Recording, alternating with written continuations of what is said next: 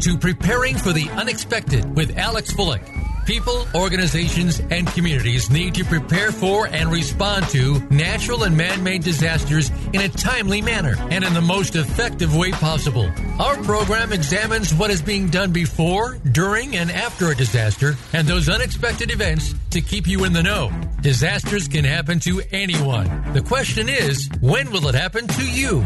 Now, here is your host, business continuity and disaster planning expert, Alex Fullick and welcome to another episode of Preparing for the Unexpected. I'm your host, Alex Fullick, and as always, we like to talk about everything related to disaster recovery, business continuity, emergency management, crisis communications, and all the related fields and all the things that could be impacted and affected by uh, any uh, operational interruption or disasters that are out there.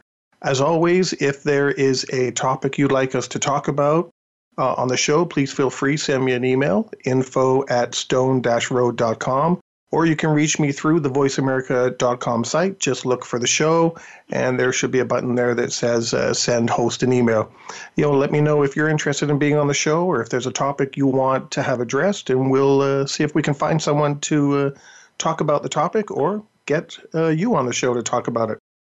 Today, we're going to talk about um, some business continuity, but I've got some special guests because we're going to talk about uh, the Business Recovery Management Association.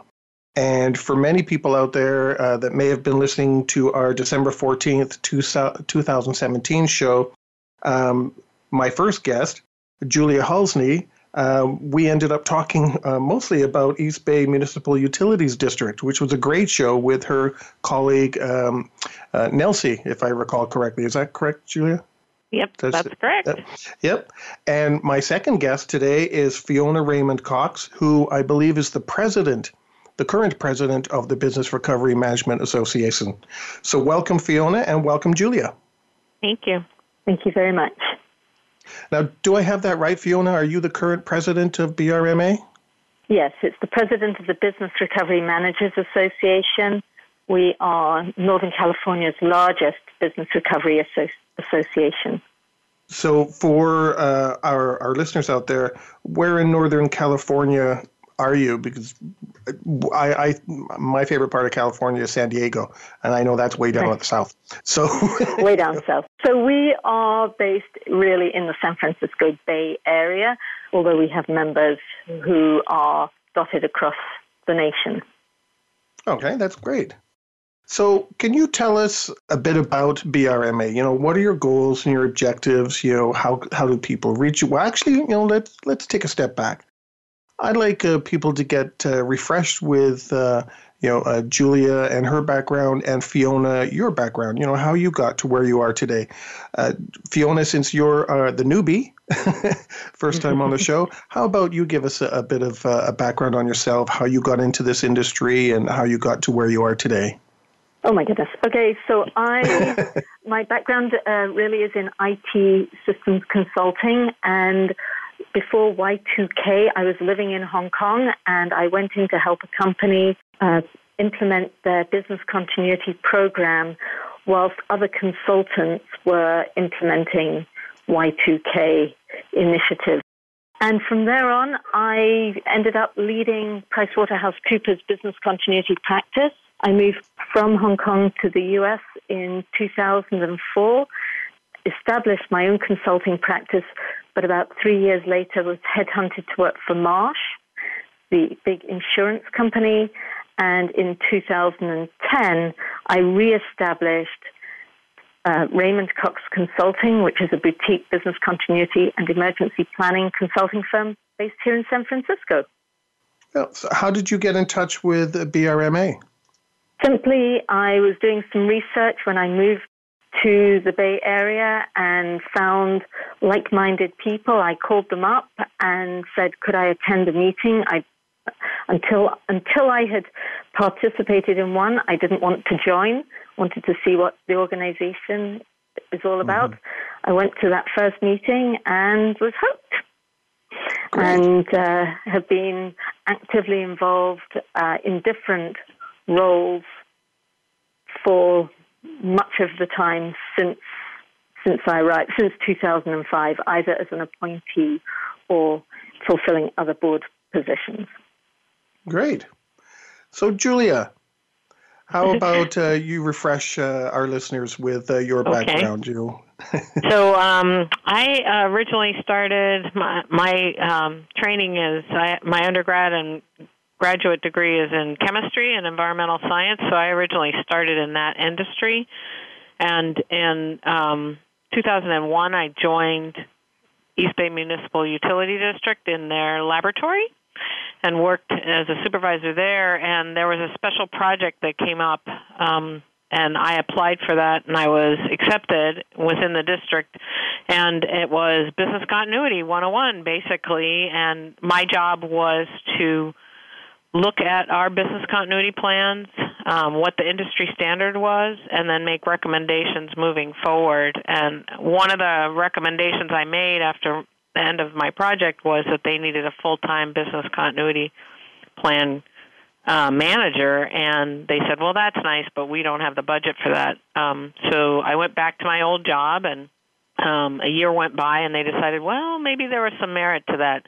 So they created this position. I applied for it, and I was successful, and so I've been in it ever since. Um, and I manage.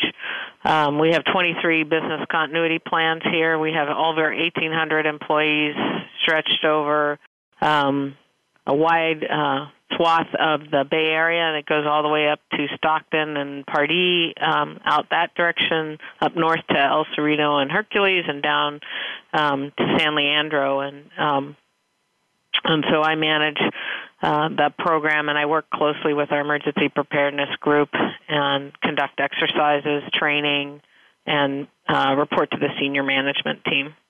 Great. Well, thanks and welcome to the show, both of you. I'm always Thanks. interested to hear how, how people get into the industry, how they got started, and uh, you know end up where they are today in this industry. So let's focus on um, for this segment uh, the Business Recovery Managers Association. Um, Fiona, we'll start with you as the president. Uh, can you tell us about the organization? You know, what are its goals, objectives? You know, some of the projects it has on the go, uh, on the go, and you know, your membership. You know, when you meet, you know, get, let let let our listeners know everything they possibly can about BRMA. Okay, so I can tell you, I'm very proud to say that uh, the association was founded back in 1993, and so 2018 marks our 25th anniversary which is excellent news. Congratulations. Uh, and so I am proud to represent BRMA today as as its president. Our mission is to educate, inform, and inspire people working in business continuity, resiliency, and risk management. And by that, I mean not just those people whose sole responsibility is business continuity, but we're finding more and more people who are coerced as part of their job function into touching on areas of business continuity. So perhaps you might be in risk management and you're you thought your day job was insurance, but in fact you're starting to look at how to keep your business operations going, and so you suddenly find yourself with a responsibility for uh, business continuity, and I mean that in the broadest sense, whether that's um, incident or crisis management, a component of IT disaster recovery, and so on. We are trying to be all inclusive so we get a better cross representation of skill sets and um, organizations that want to be to be our member. Um, I can tell you we, we have over 100 members, of which 85% are based in the San Francisco Bay Area, but some of those members work for global companies.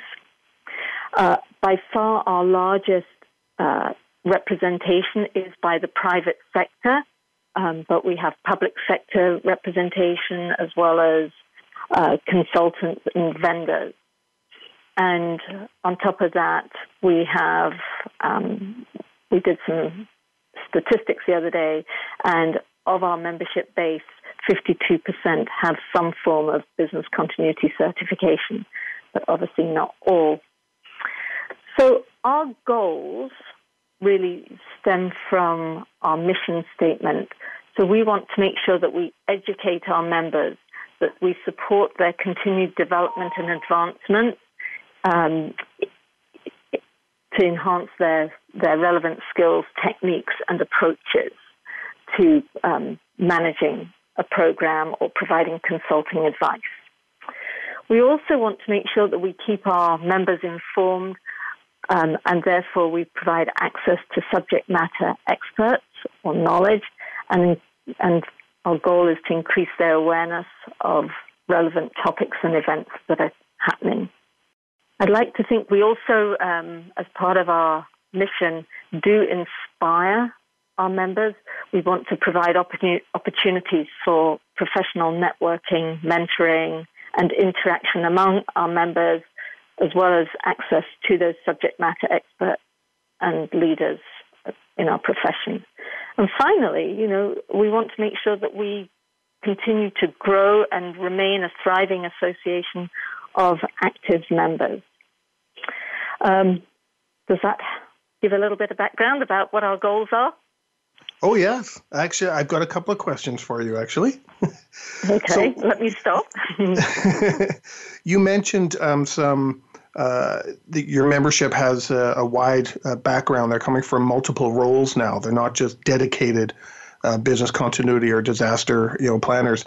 So I'm wondering, does that include people that are uh, involved with maybe security, uh, information security, or the privacy sector? You know, have you noticed any spread into those kind of realms? We certainly have some members whose roles touch on those areas, um, and I think I would like to see that we ex- increase our membership with people who have those skill sets because I think they add to to the to our, you know, to the overall community, and they bring they bring their own issues, concerns, education, and so forth. So I want to. I I think we all want to keep this as broad as possible, so we we keep people informed in the broader context of you know not just specifically pure business continuity. So uh, I'm I'm going to open this up to both of you. Do you see business continuity kind of either going in that direction, encompassing information security, or information security encompassing uh, business continuity, or them working a lot closer? I, I do. I definitely do. I know in my role, I work with IT security all the time, as well as physical security, and um, and you get a broader spectrum of people working together as a part of a team, even if you report through a different chain. And I think uh, we see that with our membership. We have people who whose title is emergency preparedness or um, uh, emergency response, but then when you look at all the scope of duties, it, it broadens and covers other things because they naturally interrelate, and you have to coordinate to work well together. Mm-hmm. Fiona, yes, you, and I would I would add that when you're in, you know when I'm working with my clients and we're implementing a program, you cannot divorce yourself from the fact that IT enables the business to continue and information security is a facet of of that, even if it's a separate department. So you can't isolate the information security um, folks from the overall planning process. Uh, I agree. I, I, have. I was asking the question because I've actually been in areas where, um, you know, some some leadership don't like IT speaking with the business continuity people, and the business continuity people don't want to touch touch you know hands of the IT people. You know, so they try and keep separate. But I, you know, I'm glad to hear that you know people don't in our industry we don't think like that. You know, we got to work mm-hmm. together. Agreed. So yes. So my I think next that's question, actually a, whether you're whether you manage a program or you're providing consulting advice. I think the key for any p- program is open lines of communication up and down and across the organization. Agreed. So my next question, back to BRMA, is if somebody wanted to find out some more information about uh, BRMA, how could they contact you? Fantastic. We have a website, brma.com uh, that provides details about upcoming meetings and events. It um, outlines you know, uh, conferences. Um, for our members only, we have a login ID, so they have access to um, past program materials, including webinars which we're recording, and perhaps I'd like to talk about the meetings in a minute. But um, mm-hmm. so, so we have a website, we have a LinkedIn page, SF BRMA, and we have a Twitter handle at BRMASF.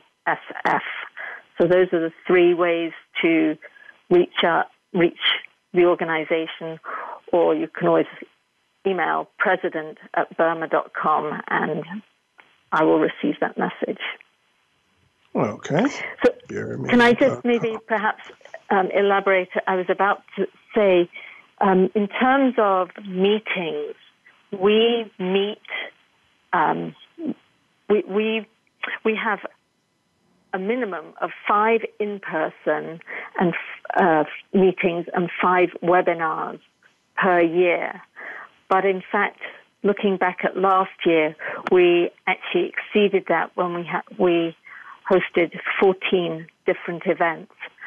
Right now, those webinars are being recorded, and then we're able to post them to our members only area of the website. So there, so there are benefits to being members, not only from past meeting materials, but also access to uh, job opportunities and other things. Um, well, Julia, do you want to add anything? 14 events, that's pretty active. You know, I, I yeah. know other organizations, it's once a month or, you know, once every two months. So 14 events, kudos to everybody and all the organizers there. That's a, a really good, uh, busy agenda. So we've come and that to doesn't the even end include our, our annual oh. luncheon. what, what's that? I said that doesn't include our annual luncheon either. Oh, wow. I, I must have missed that invite. We've come to the end of our first segment. We're, we're talking with Fiona Raymond Cox and Julia Halsney of the Business Recovery Managers Association, and we'll be right back.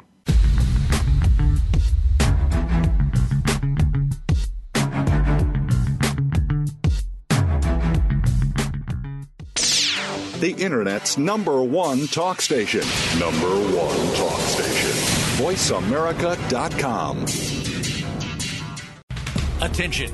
If you're a parent, educator, social worker, or civic or religious leader, the most important program you'll hear this week is Exploited Crimes Against Humanity. Host Opal Singleton and her guest show how our children and others are being dangerously lured by predators through the dark web, social media apps, and games. Beyond that, the program looks at trends in human trafficking and more. You'll never think of the internet the same way again. Listen Thursdays at 7 a.m. Pacific Time, 10 a.m. Eastern Time on the Voice America Variety Channel. Psych Up Live with host Dr. Suzanne Phillips is an insider's glimpse at a life from a psychological perspective. It's a look at what matters to us. Why do we laugh? How do we cope with stress? Are men and women really that different? What is it about our relationships? How are they formed? How they work out? And why they sometimes don't? Every week is something new to engage you. Psych Up Live is heard every Thursday at 2 p.m. Eastern Time, 11 a.m. Pacific Time on the Voice America Variety Channel. We'll turn up your perspective on life. Have you become a member yet? Sign up now to become a member of Voice America. It's always free and easy. Plus, you get to take advantage of some great member benefits. Get unlimited access to millions of hours of on demand content across all of our channels. Keep track of your favorite episodes, shows, and hosts in your own customizable library. Find out what shows you might be interested in based on your favorites. Plus, you get insider access with our newsletter. Membership gives you more. Sign up at voiceamerica.com and click register at the top right. Ask the experts. Call toll free right now 1 866 472 5787 and ask our All Star team to answer your question. That's 1 866 472 5787. Thank you for calling. VoiceAmerica.com.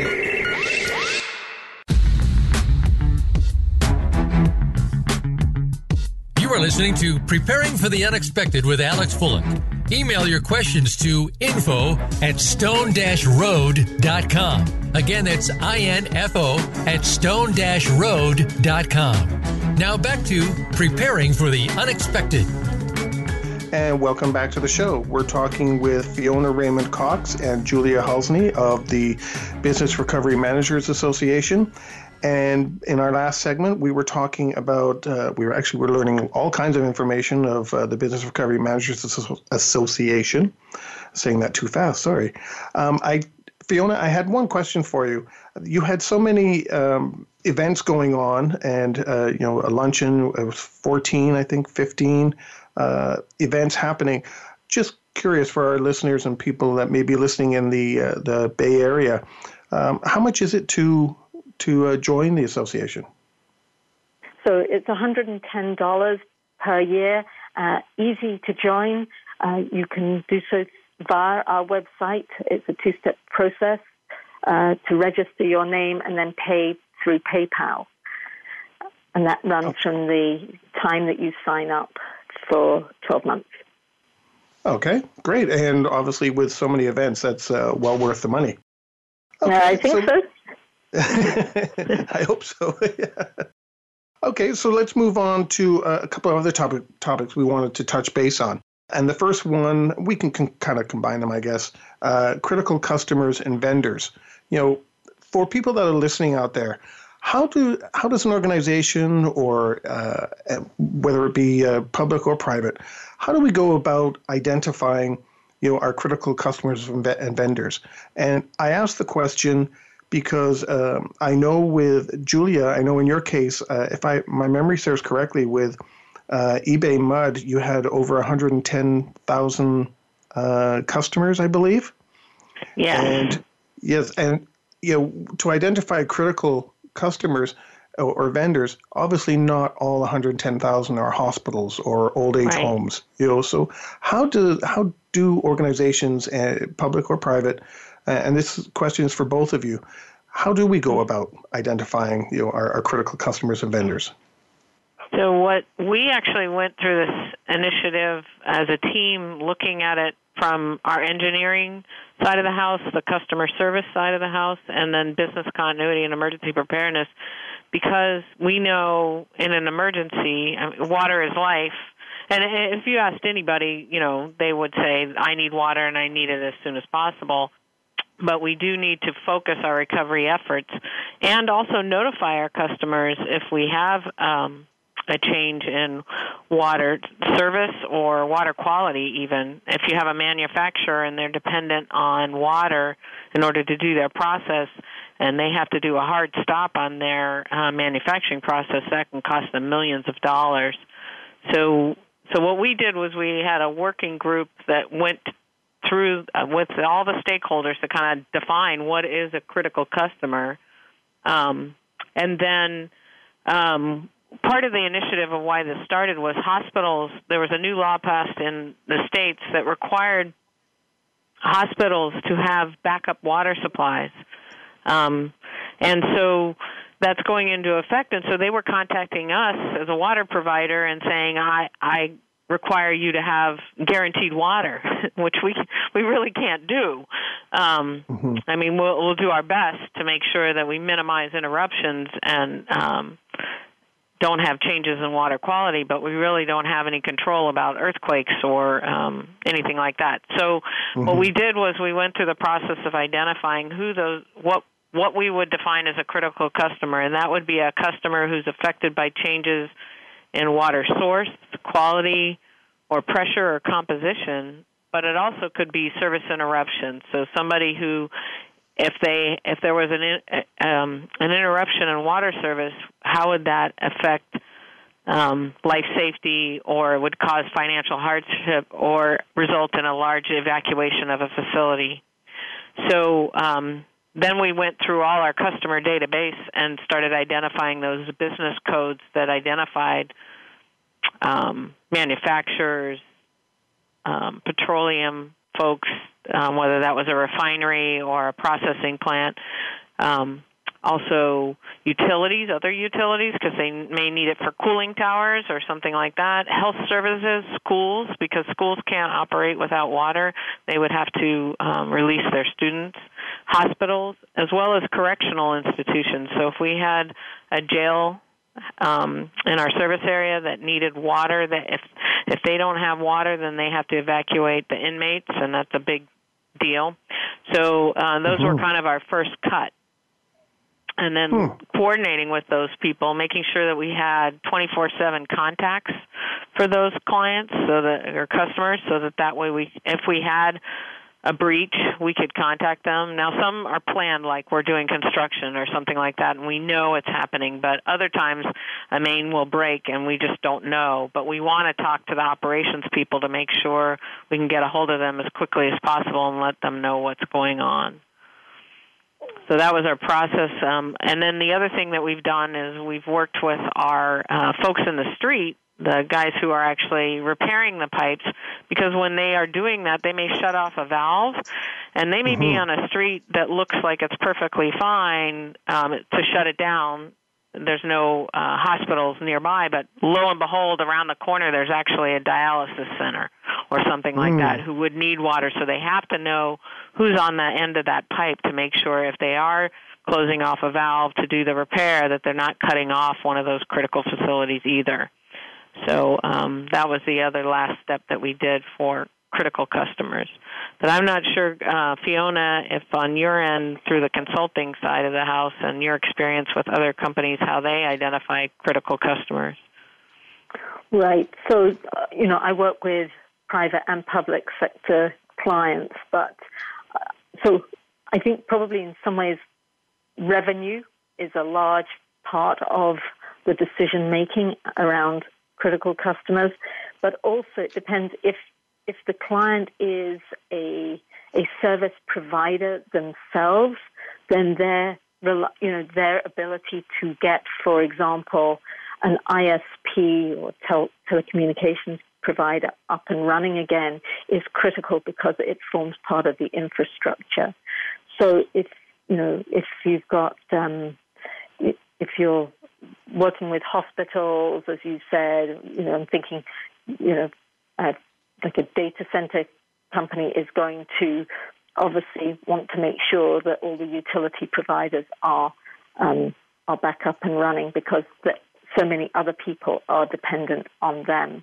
Uh, you know, if you have government as a client, they're going to ripple right up to the top as a critical customer, for example. So, when we're determining our critical uh, customers and vendors, I, I see the customer kind of as downstream, you know, because they're buying my service, and vendors, you know, I'm buying their service. So, is there um, any thought or any way of reconciling the two? I'm buying this service well, and I, am passing I'll, it down. Yeah, Alex, I, sometimes the critical vendor is actually it's a vendor to one company, but it's it is your customer. Mm-hmm. Mm-hmm. Um, and so you have to make sure that you know that they their their needs are met. Just you know, so, they're a vendor, yeah. but they are they they they are equally, you know, potentially a client's customer. So, so um, what what happens in that situation where they're kind of both? Well, they're they're factored into the the prioritization of trying to get those businesses up and running their operations ahead of potentially another another company. I know on our end, what we do is how we approach the difference between a vendor and a uh, critical customer. So a customer is really literally who's who we are providing services for the vendors are actually those that support us in executing that work. So when we go through the whole process of identifying critical business functions, then we look at dependencies, and those dependencies include vendors. Mm-hmm. And we look at them um, and rank them based on our recovery time objectives and, and what the priority is for that business function. and what we do is we look at the vendor. You know, we're we we are um, good stewards of our community, and so we're always looking to use local small businesses in our area. But of course, if we had a major earthquake, which is our biggest vulnerability, those small vendors may not be able to provide that service or commodity or supply that we would normally ask of them. So we need to look for backups. Um, mm-hmm. And then in other instances, we have a local vendor that we use, but they are part of a regional network. So we might look for a vendor outside of the area that we could reach, you know, one of their sister um, groups, so outside or sister businesses. So, you know, Home Depot has Home Depots all over the place. So if that was where we were getting our supplies, we'd go to a different place outside of the area. And then another thing that we look at is um, we can't, as a public agency, we can't put people on retainer. Um, but we can establish what we call zero dollar POs. Those are purchase orders that are established with all the contract language and a scope of services and a schedule of fees However, there's no money applied to it. And in an emergency, mm. what we would do is activate those purchase orders and apply the money to it. The nice thing about that is all the contract language is already resolved so that that way you're not dealing with that in the moment and having to deal with going, you know, through the whole process which can in some instances take months to get that language resolved once the lawyers get involved. So um, that helps us bounce back pretty quick. And then the other thing we do is we look at vendors who, you know, in normal times we might actually provide the service. Our staff may do it in house, but in an emergency we might need to contract that out. Um, because mm-hmm. it's better served putting our people towards other work, or we may not have a full complement of our staff, so it may make sense to outsource it. So those are there's vendors out there that we would only use in an emergency based on those criteria um, once we establish what we're what we're working on. And I would, say, yeah, I, I actually again agree with Julia. You know, get working with clients. You know, they're identifying their vendors, like Julia is, based on uh, the, the services that the vendor provides to maintain a business process within the recovery time objective. And everything that Julia has said applies, although typically in the private sector, we are, I'm finding that my clients do put in place contracts um, at, for a fee, um, certainly with a primary um, vendor, possibly with a backup vendor, although not necessarily. It may be that they've entered into an MOU, a memorandum of understanding that um, they may be used. So, and that may go three three deep. You have a primary vendor, a backup vendor of which you have formal contracts in place with both, but there's a tertiary vendor perhaps outside the region that you would call on to deliver fuel, um, but you haven't actually paid for the service. It's an, MO, it's mm-hmm. an MOU.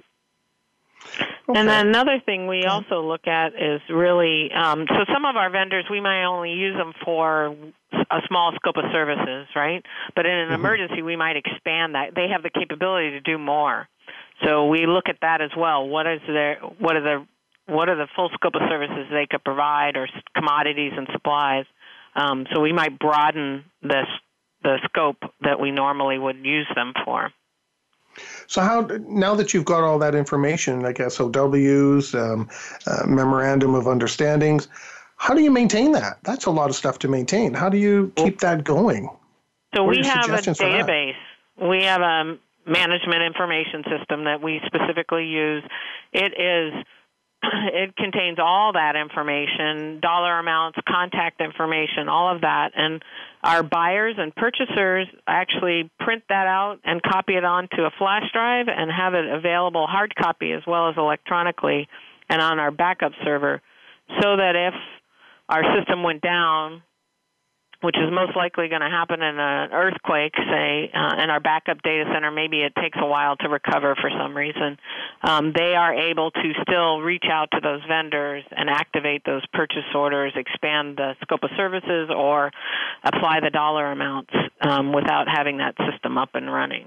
So that's what we do is every year annually we review that.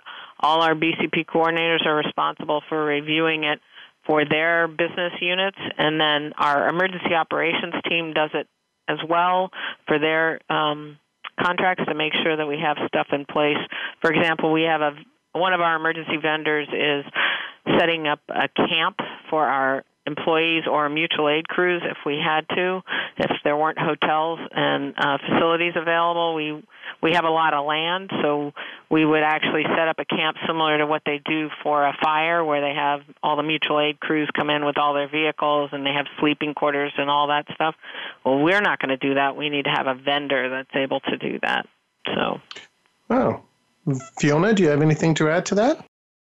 Um, yeah, I, I I'm thinking of a particular client who, you know, within each of their plans, they have listed the primary uh, vendor and their backup vendor, or and there may be more than one backup vendor. Some may be on contract. It's, it states whether there's an SLA, service level agreement in place, or whether it's um, you know more ad hoc. But they have a and they've entered all of that into their database, and they can extrapolate the information with contact contact information that then quarterly is validated because you know contacts at these vendors leave, um, vendor relationships change, phone numbers uh, uh, you know are updated, and you know to keep it as current as possible. Um, so they have a team that works on that all all of that information is backed up, right, and and kept offsite as well. Oh yes, absolutely. So so um, sites that have hard copy documentation, it's supposed, you know, it's printed out as well as it's uh, multiple copies, definitely. Hmm. Good. Well, we've actually come to the end of our second segment already you know, lots of great information uh, for our listeners here. Thank you uh, very much, uh, both of you here. Um, we're talking with Julia Halsney and Fiona Raymond Cox of the Business Recovery Managers Association, and we'll be right back.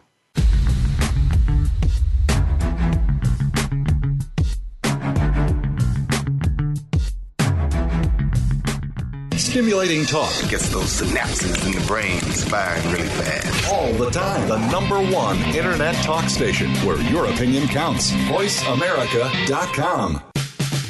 All round the outermost rim of the shield, he set the mighty stream of the river Oceanus, creating Achilles' shield in Homer's The Iliad, Book 18.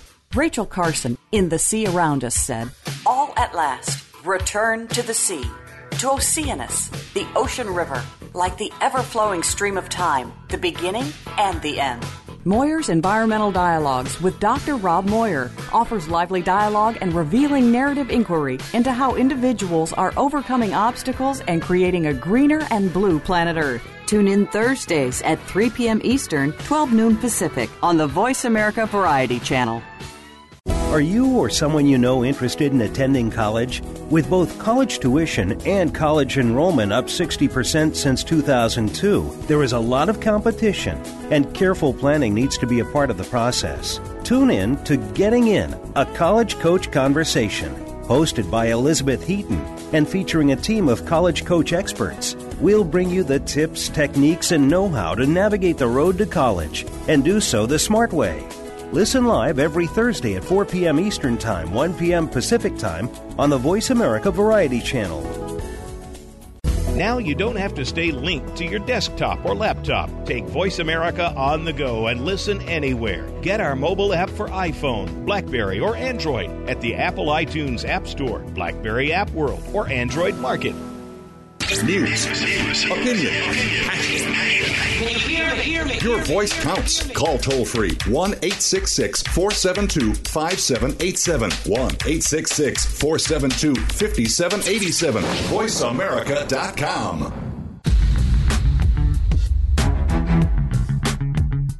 You are listening to Preparing for the Unexpected with Alex Fullick. Email your questions to info at stone-road.com. Again, that's I-N-F-O at stone-road.com. Now back to Preparing for the Unexpected.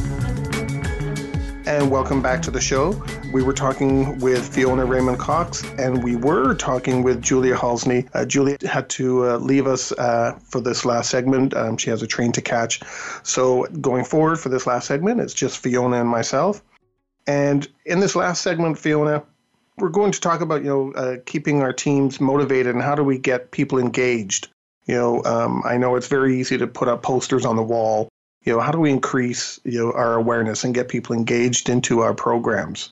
What are your suggestions? What have you come across that may have worked, or things you've seen that you know, were kind of um, off the wall and you know didn't work at all? Um, so, depending on you laughed, that talking, makes me think you've seen some weird things. I think it rather depends on who. Who, when you talk about your team, are you talking about your business continuity uh, team, the departments that you're going out to interview, or are you talking more generally about all staff in a company and how you inform them of what's going on and get their engagement? So perhaps you can elaborate on your expectations. Well, let's let's look at the the BCP team first. How do we keep them uh, going and motivated? You know, knowing that you know, let's be honest, many organizations put BCP, DR on the back shelf all the time. So how do we keep them going? And then once they're going, how do we get, you know, how do they get the employees, you know, uh, and management, you know, engaged and involved? What are your suggestions on both sides? Because well, I'm sure think, you've been um, Yeah, when when what I like to do is when I start with any engagement is to really educate both the business continuity team who may be coordinating the program and the people that we're going to be invol- involving with an awareness around what is what are their expectations who's got to be involved um, who's going to be involved. I think if we can set the tone at the top by involving senior management um, and ex- getting them to come along to an awareness session off off the bat is often a very good way to get people to see that management's taking this program seriously and therefore you know the expectation is that I'm going to have to step up and play an active role and I find that that's a really good starting point to get the program underway. Um, I think if you focus on the, the people working in a business continuity program office, it is the ability to go to meetings like BRMA that provide ongoing education and perhaps if um, somebody's interested, signing up for formal training to get certi- to become certified keeps keeps the individual motivated and engaged. So you mentioned senior management. Now, I know I've seen it happen. Senior management will attend some of these awareness sessions or, or uh, you know, project initiation sessions, and they're they're all gung ho, and suddenly you know the interest just wanes over time, and you, you lose it. Do you find the the support of senior management key to keeping keeping things going? And you know, what are suggestions to keep them involved? How do how do how do we make our senior managers stay involved with what's going on?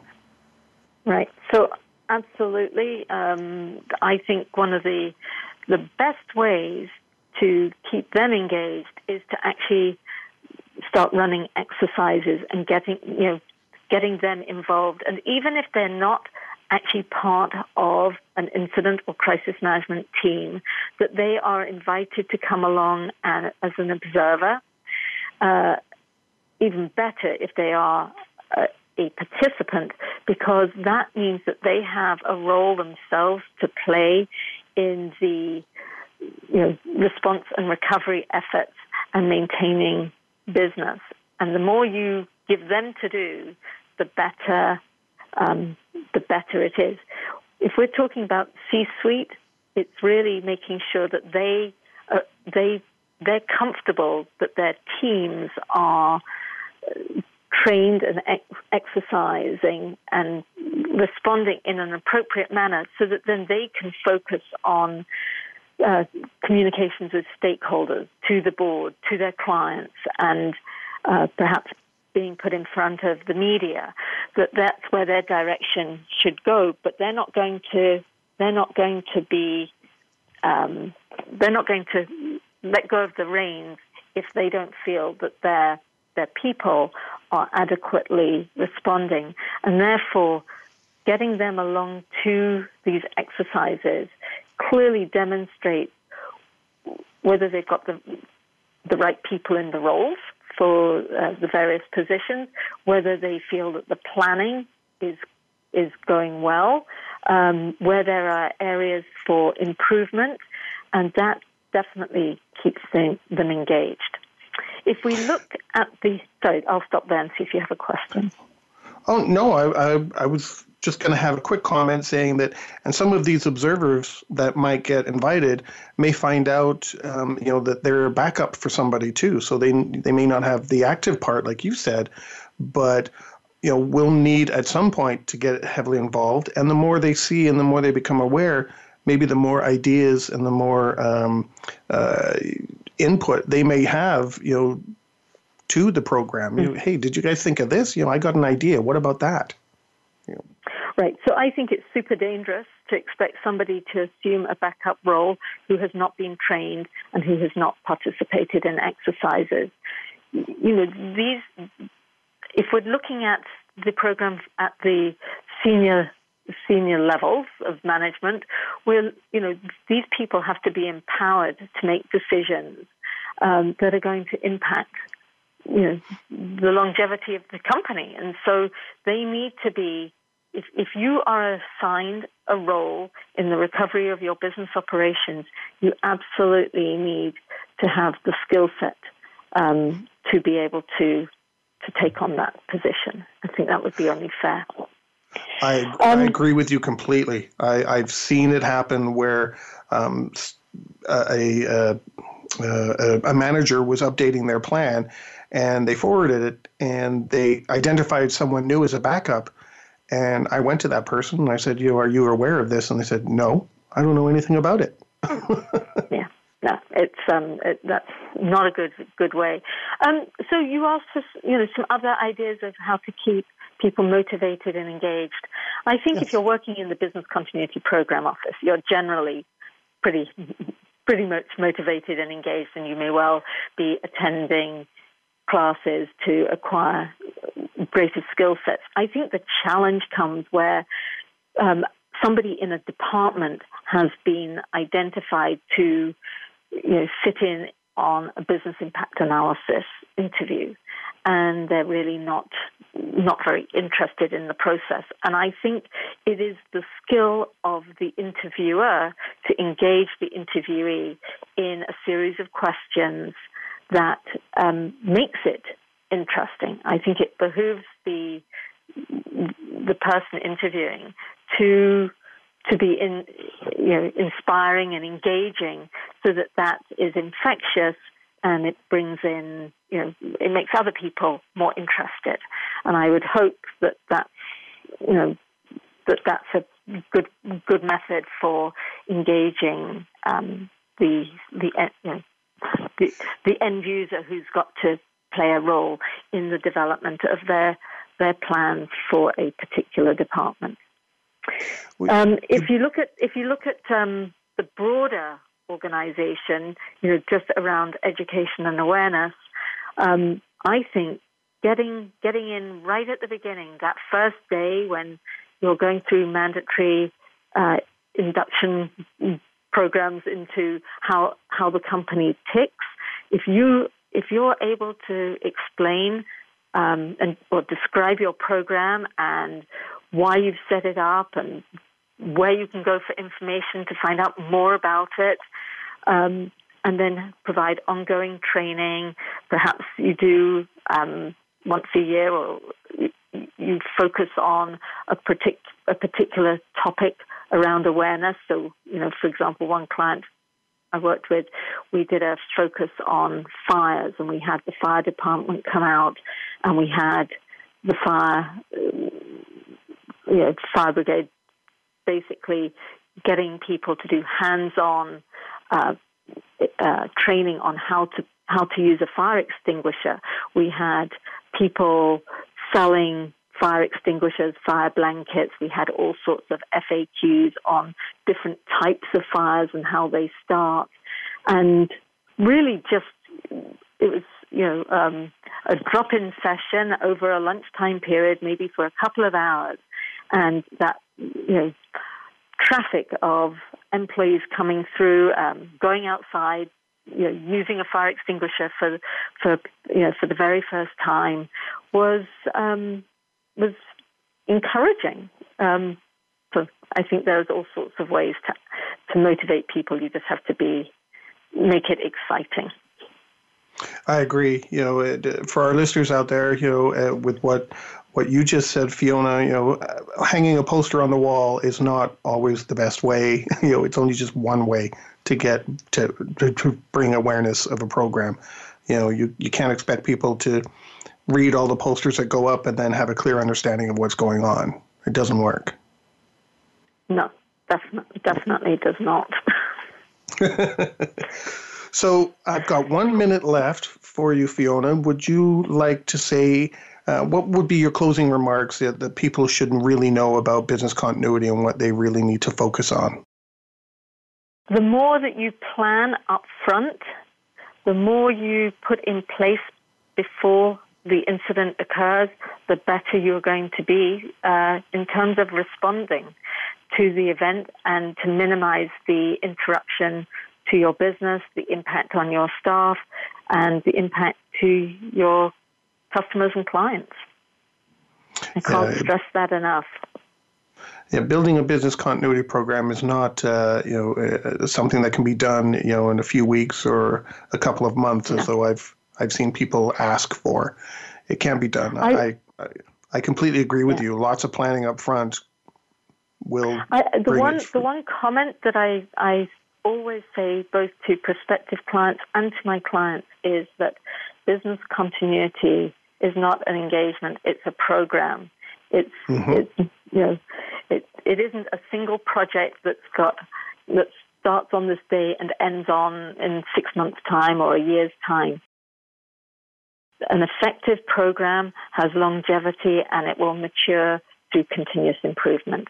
And that's how you should look at it, and you should build in the practices into your day to day business. Yep, I agree with you completely. I, I think on a previous show, um, I had said that as your business moves forward, uh, your business continuity program moves right beside you because you never know when something's going to be happening and it's got to be representing of you, not representing your organization two years ago because a binder's sitting on a shelf. You know. Oh, yes.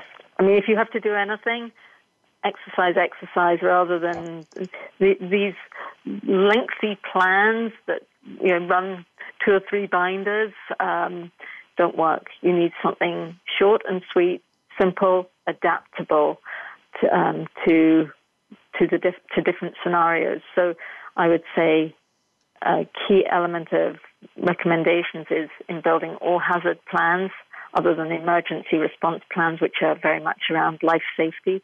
When it comes to business continuity, they really should be all hazard yes. focused. And on that, we've come to the end of another show. Uh, I'd like to thank Fiona, uh, the Fiona Raymond Cox, the president of the Business Recovery Managers Association, for participating, and Julia Halsney, um, also of BRMA, who had to leave us a little early. I'd like to thank you both for sharing your insights. I really appreciate you being on the show and providing your your guidance and your tips uh, to our listeners out there. So thank you very much. Thank you, Alex. And to everybody out there, um, please, if you have a topic, feel free to send me an email info at stone-road.com in the meantime stay prepared everybody.